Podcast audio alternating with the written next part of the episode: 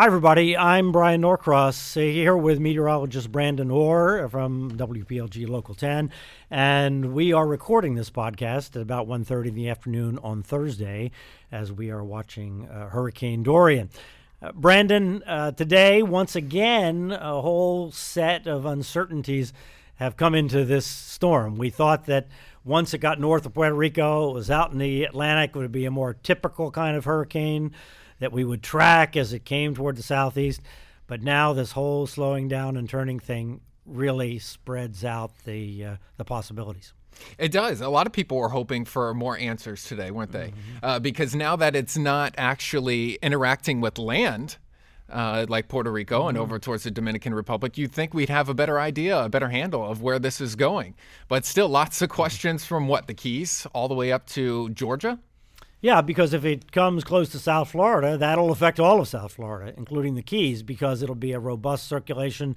And uh, in the Keys, if you get a strong northwest wind coming off the Gulf, that piles water into Florida Bay and, and you have problems. But the other part to it that this slowdown has indicated. So what's happened is the storm has, has uh, the models say the storm is going to slow down maybe by six hours or a little bit more as it approaches Florida.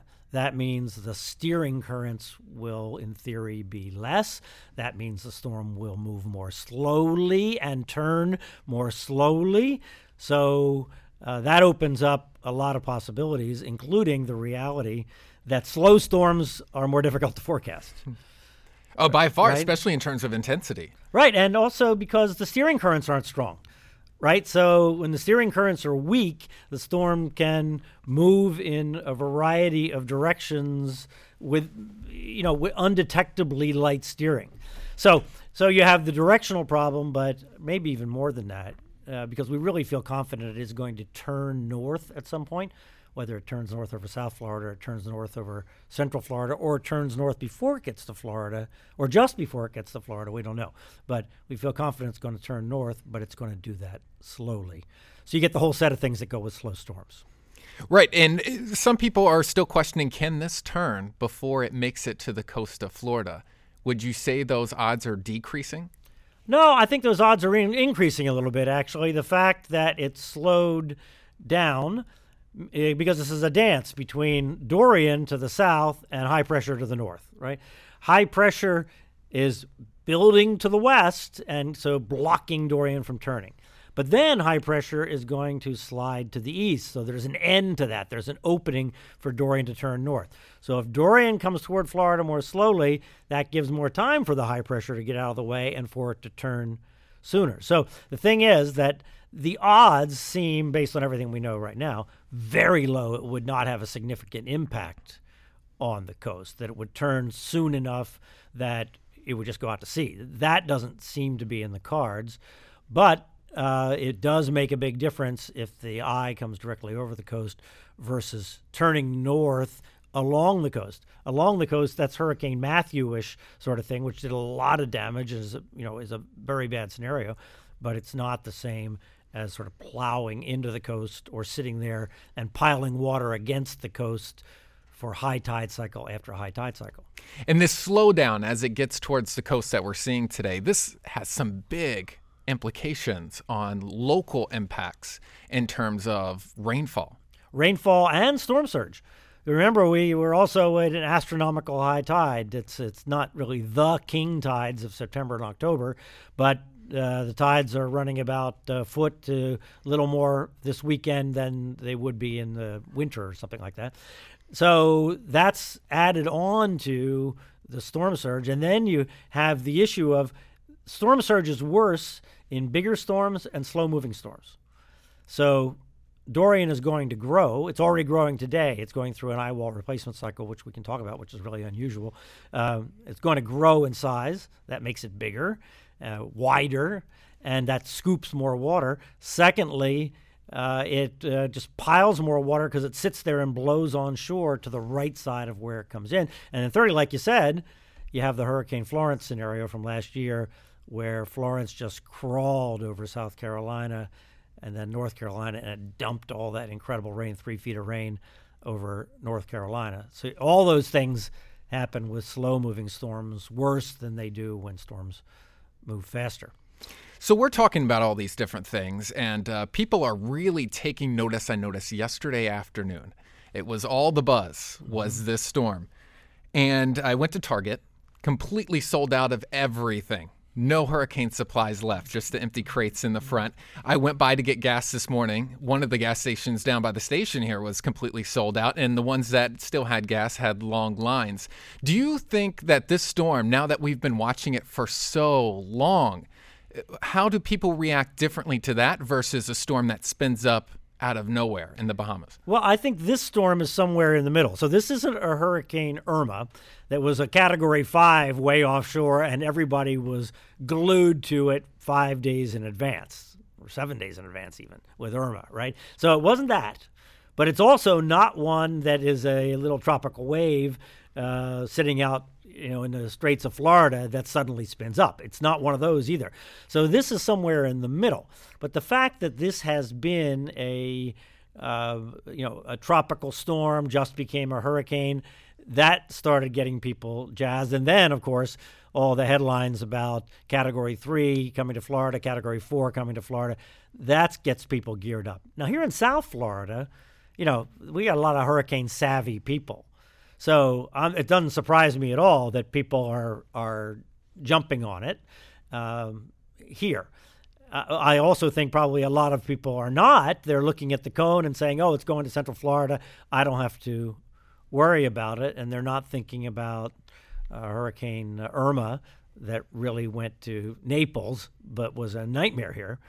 You know, they're not thinking about what can happen on the edge of a, a big storm. But, but I, I you know, I, I just think that we have a substantial part of this community is pretty hurricane savvy, and and they've been through the drill of going to the Target and not having anything left, right? And going to the gas station and having and either being out of gas or waiting in line. You know, they've they've done that, and uh, you know, in my my uh, posts uh, today that we put online, you know, I've, I've listed the things that you can do that don't cost you anything, right? Right. Uh, getting gas is one of them because you're going to get the gas anyway, right? Being sure you're, and getting cash is is another one, and uh, putting Ziploc bags of water three quarters filled and stuffing them in your freezer so that you don't have any air left in the freezer. Then if the power goes out, your refrigerator will stay cold so much longer because you have all this ice, you know, in the freezer. Besides that, what's the worst that happens? You have water to drink after the storm if you if you need it, right? So there's a list of things on local ten dot com if you if you look or you sign up for the newsletter that you can uh, get that I suggest you do today uh, while you're thinking about full ha- hurricane preparedness if that's going to become necessary. Like another another couple are wash your clothes and wash your dishes, yeah. Right? Because if you lose power and you have a pile of dirty clothes, that might not be, you know, amusing uh, if that were to happen. But nothing else happens. But it certainly could, as we found out in Irma. Right. And if the storm goes north of you, then right. and you're fine, then no harm, no foul, right?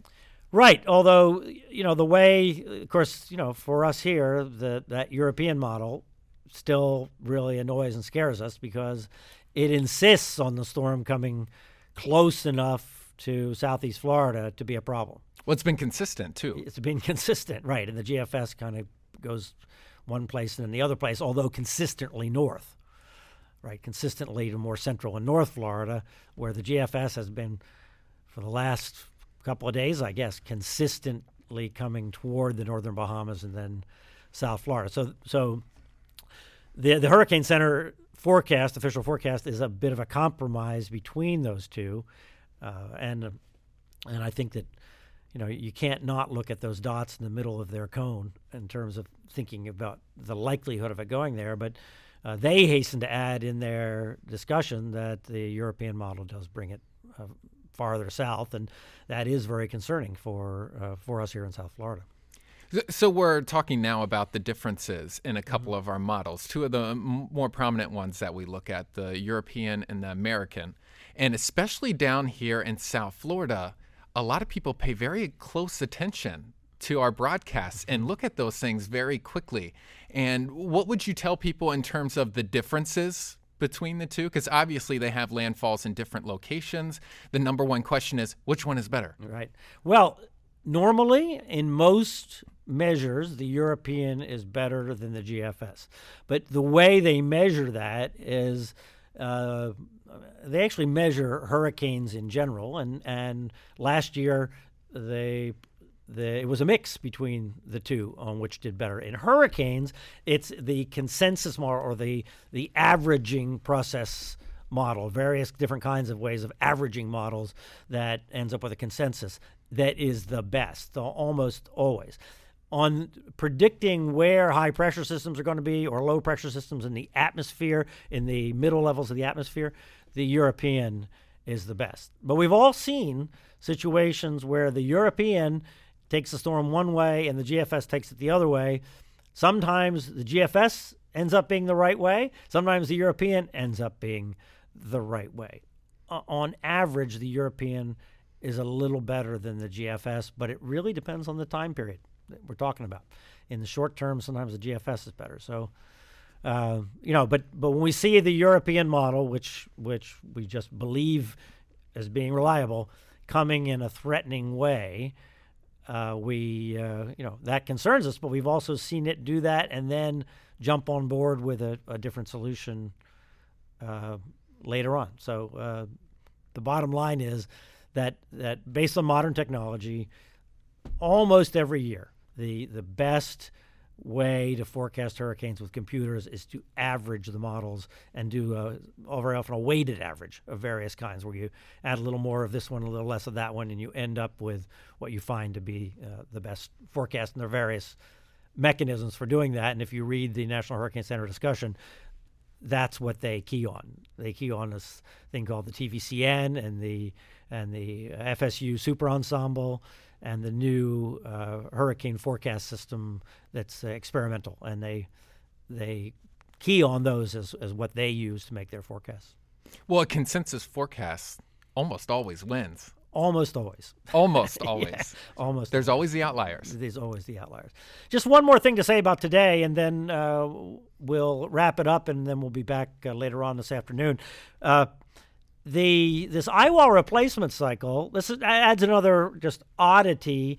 Whether it adds any kind of uh, you know, wrinkle to the forecast thing remains to be seen, and probably not. But but for a Category one hurricane to do an I W A replacement cycle, that's really unusual.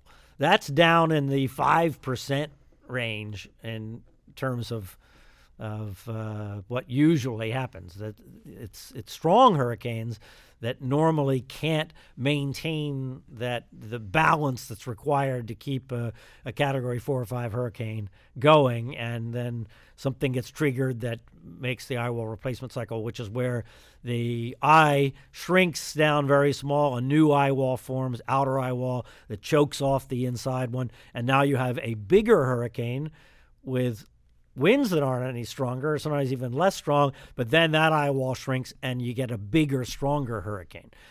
But the fact that's happening today is really odd, and um, and we're just going to have to see if it has any meaning or not. It may not.